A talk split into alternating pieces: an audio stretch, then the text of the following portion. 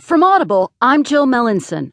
From the Washington Post World section, Adam Entous and Ellen Nakashima write FBI backs CIA view that Russia intervened to help Trump win election.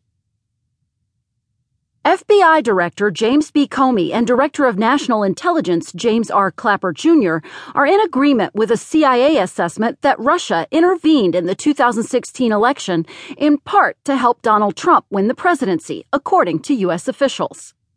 Comey's support for the CIA's conclusion, and officials say that he never changed his position, suggests that the leaders of the three agencies are in agreement on Russian intentions, contrary to suggestions by some lawmakers that the FBI disagreed with the CIA. Earlier this week, I met separately with Director FBI James Comey and DNI Jim Clapper, and there is strong consensus among us on the scope, nature, and intent of Russian interference in our presidential election, CIA Director John Brennan said in a message to the agency's workforce, according to U.S. officials who have seen the message. The three of us also agree that our organizations, along with others, need to focus on completing the thorough review of this issue that has been directed by President Obama and which is being led by the DNI, Brennan's message read. Trump has consistently dismissed the intelligence community's findings about Russian hacking. The CIA and FBI declined to comment.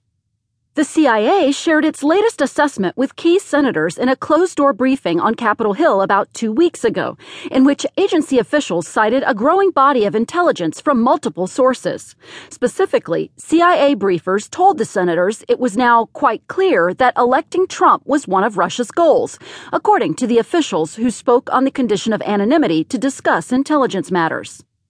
CIA and FBI officials do not think Russia had a single purpose by intervening during the presidential campaign.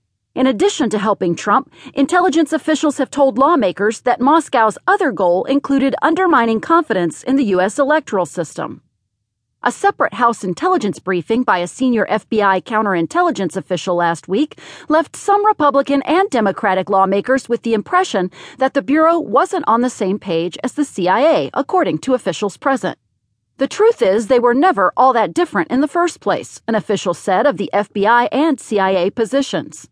In his message to the CIA's workforce, Brennan said the administration has provided detailed briefings to lawmakers and their aides since the summer. In recent days, I have had several conversations with members of Congress, providing an update on the status of the review as well as the considerations that need to be taken into account as we proceed, Brennan wrote. Many, but unfortunately not all, members understand and appreciate the importance and the gravity of the issue, and they are very supportive of the process that is underway.